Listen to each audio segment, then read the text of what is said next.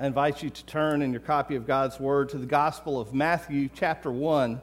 And this morning we're going to be reading verses 18 through 25.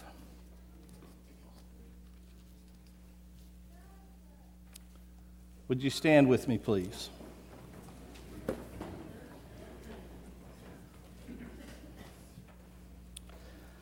This is how the birth of Jesus, the Messiah, came about.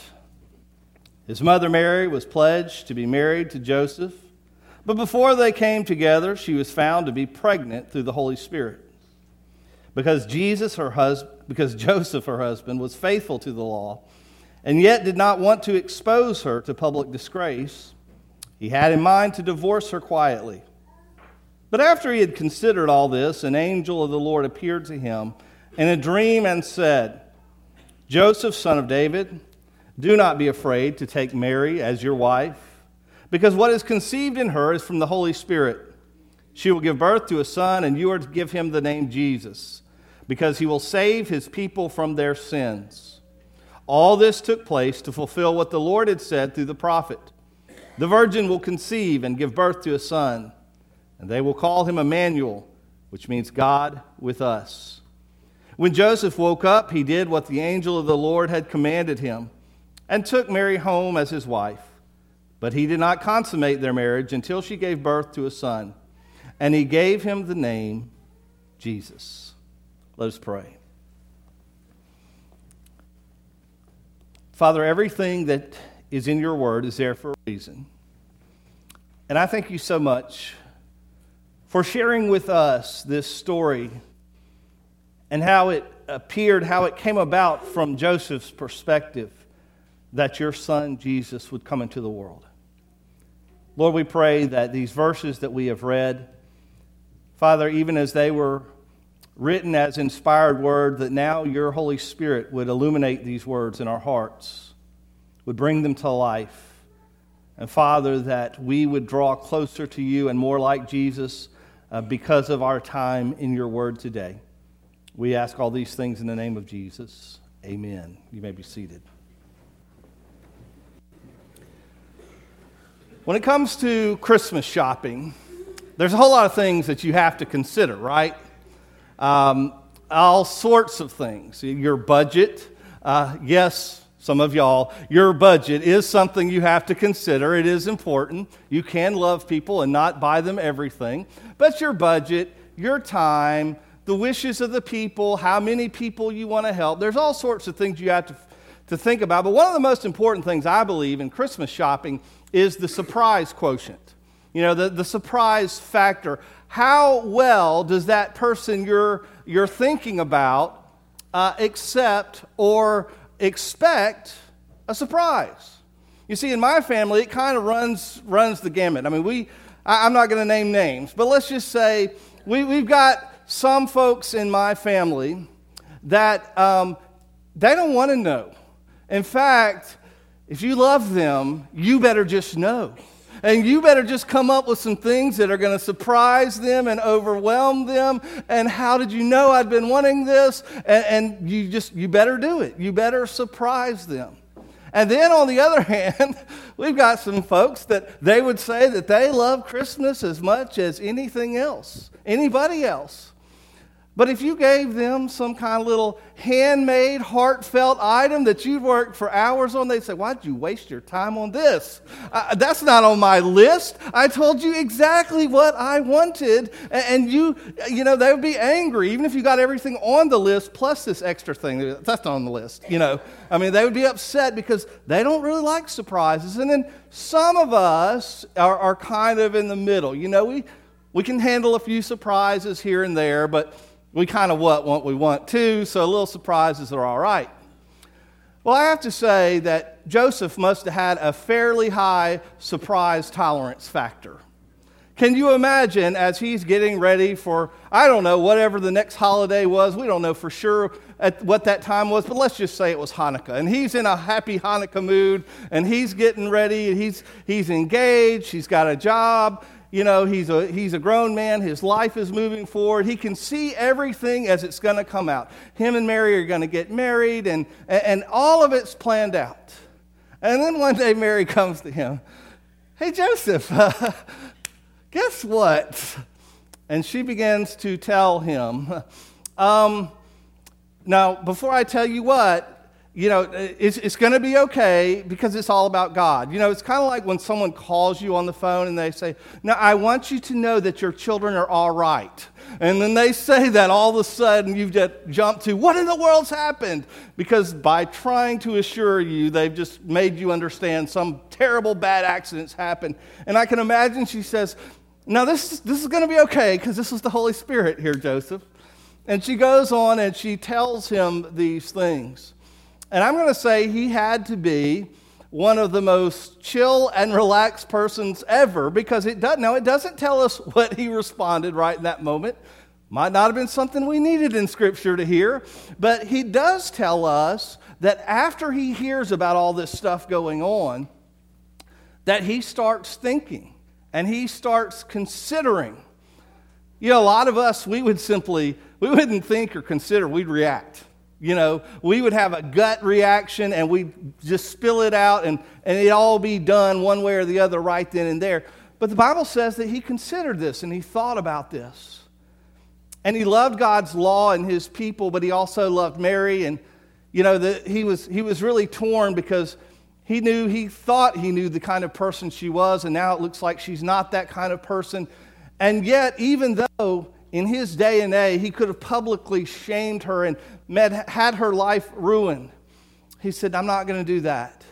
We're, we're just going to do this quietly. I'm so sad. I'm so broken that this is not going to work out, but we're going to we're going to do this whole thing, you know, real quiet. Because in that point, that day and age, basically, even though you were just engaged or their word betrothed, you, to break that off was pretty much a divorce. And he said, I'm not going to make a big deal out of this. And so he gets this visit, and the angel comes to him and says, Joseph, do not be afraid. It's so interesting to me that almost every time God appears to someone or appears through an angel to someone, some of the most common words he, they say to people are, Do not be afraid. We see that later on when the shepherds are, are confronted by the angel out in the field. And so often in Scripture, do not fear, do not be afraid. Sometimes that's because we can kind of be afraid of what God has for us in our life because He doesn't fit in that nice little plan that we make out for ourselves, just like Joseph had his nice little plan. And the angel says, Don't be afraid, Joseph, because what is in her, what has been conceived, is of the Holy Spirit. And then he goes on to give some instructions. And he begins to talk about how you're going to name this child. And, and that's, a, that's a really interesting transition there. Okay, um, it is true. Mary hasn't lost her mind. She's not telling the biggest lie ever. She really is carrying the Son of God. And now, by the way, now that you've had plenty of time to process that information, let's go on to names. Okay, let's, let's get on to the really important stuff because, you know, there's only a few months to go and you need to know what to name this child. And so he begins to talk about the name. Now, why, do we, why are we named what we're named? Our parents have all sorts of different reasons. Again, I won't, I won't uh, name a name, but on our mission trip, one of our members in Belize was saying, man, not only my first name, but my middle name. They're like, I couldn't get one regular name because, see, when you go on mission trips, you all have to put your full name for these passports. We all got to know his name. And he's like, man, why couldn't they just give me one good one? And some of you feel like that. Some of you are like, why did you do that to me? You know, I mean, people name people names for all kind of reasons. You know, um, Robin Williams, uh, he really liked a Nintendo game called The Legend of, well, he named his daughter Zelda, okay? So that, you know, that was, that was his thing. Some people, you know, name their kids Apple or whatever now. I mean, who knows why, but it's really common to name your, your child a family name, right? Uh, we, we, we think about that all the time, about family names, and, and you know, or, or sometimes we have meaningful names. You know, uh, when I first met Denise and uh, her, her, you know, this is your child. What's her name? Marion? Did you say Marion? Uh, did you say Miriam? Um, you know, and all the things she's been called her whole life. And no, it's M E R R I N. And, um, and, oh, okay, I said, you know, you know, never heard that one before. Well, you know what? There's a great meaning to that name. And so she named her that because it was unique and because there was a great meaning. My own parents named me Timothy Daniel Lee. And I didn't know it, but they had uh, prayed that the Lord would you know, do whatever He wanted to do in my life, and it was, if it was His will, I'd be a pastor. And guess what? They never told me that. Never heard that. Not one single time growing up. I never even thought about being a pastor. It was never in the, the consideration at all. And one day in college, I come home to mom and dad, and I'm thinking, this is going to be a tough decision. Because one time I had a really great history teacher, and I thought, I want to be a history teacher because my history teacher is so great. And I go home, and, I, and apologies to any history teachers out there. Let me say in advance, my dad said, You ain't going to be no history teacher. You won't support a family that way. I'm like, okay, I'll do something else. So, a bunch of engineers in my family. I thought, I'm going to be an engineer. And so I, I, I work on that, and, you know, and I'm I'm trucking down that road. I'm not making all A's, but I'm not making all F's. I'm, I'm getting through the calculuses and all these bad things. And, and then, you know, I feel this call of God on my life uh, to preach, uh, to be a minister for Him. And I remember thinking when, I, when it's time, okay, I got to go home and tell mom and dad. And I remember what dad said last time when I was a teacher. When I tell him I'm going to be a preacher, it's going to be a double flip out. You know, he, you know, he used to complain all the time about this preacher we had. So he doesn't even know how to change his oil. You know, so I thought, oh, this is not going to be good. And, and, and I go home and I find out when I tell them my parents are ecstatic. And they had never once told me, but they had given me these names, Timothy and Daniel, the names of two young people in the Bible who loved God so much and served him with their heart. And, and, and, they had prayed and said, Lord, he's yours if, if you want to do this in his life.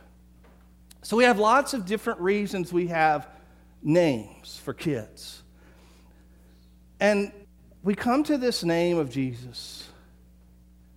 And the angel says to Joseph, You shall name him Jesus, for he shall save his people from their sins. We've been singing the most wonderful songs today about Jesus and how he is a rescuer, how he is a savior, how he is a redeemer. And there's lots of things that we would like to be rescued and redeemed from in our lives. Sometimes we'd, we'd like to be rescued from our bad choices. We'd like to be rescued uh, from a job situation we're in. We'd like to be rescued for a from a difficult relationship. There's all kind of things we'd like to be rescued from. And yet, God says, Jesus was sent here and he loves you and he cares about all those things, but he was sent here to rescue you from the most important thing, the thing that you cannot rescue yourself from. He was sent here to save you from your sins. The name Jesus simply means deliverer, rescuer, healer, savior. All those are possible uh, translations or meanings of that name, Jesus. It is such a simple name. Five letters in the English language. Very simple. And yet it is the most powerful and profound name on the planet. Because God tells us in His Word that one day, at the name of Jesus, every knee shall bow and every tongue shall confess that Jesus Christ is Lord to the glory of God the Father. This morning, we are reminded through God's great love for us that just like almost every parent chooses a name very carefully and has great meaning and, and intention behind it, God did not randomly choose the name Jesus, but He chose the name Jesus so that we would understand more than anything else. And He's named all kind of other names, In fact, he's, we're given this other name in this very passage. He's also called Emmanuel, God with us. And, and we talk about him being our Redeemer and our rock and all these other things. But above everything else, God says, you need to know that he is your Savior. Your Savior from what? Your sin.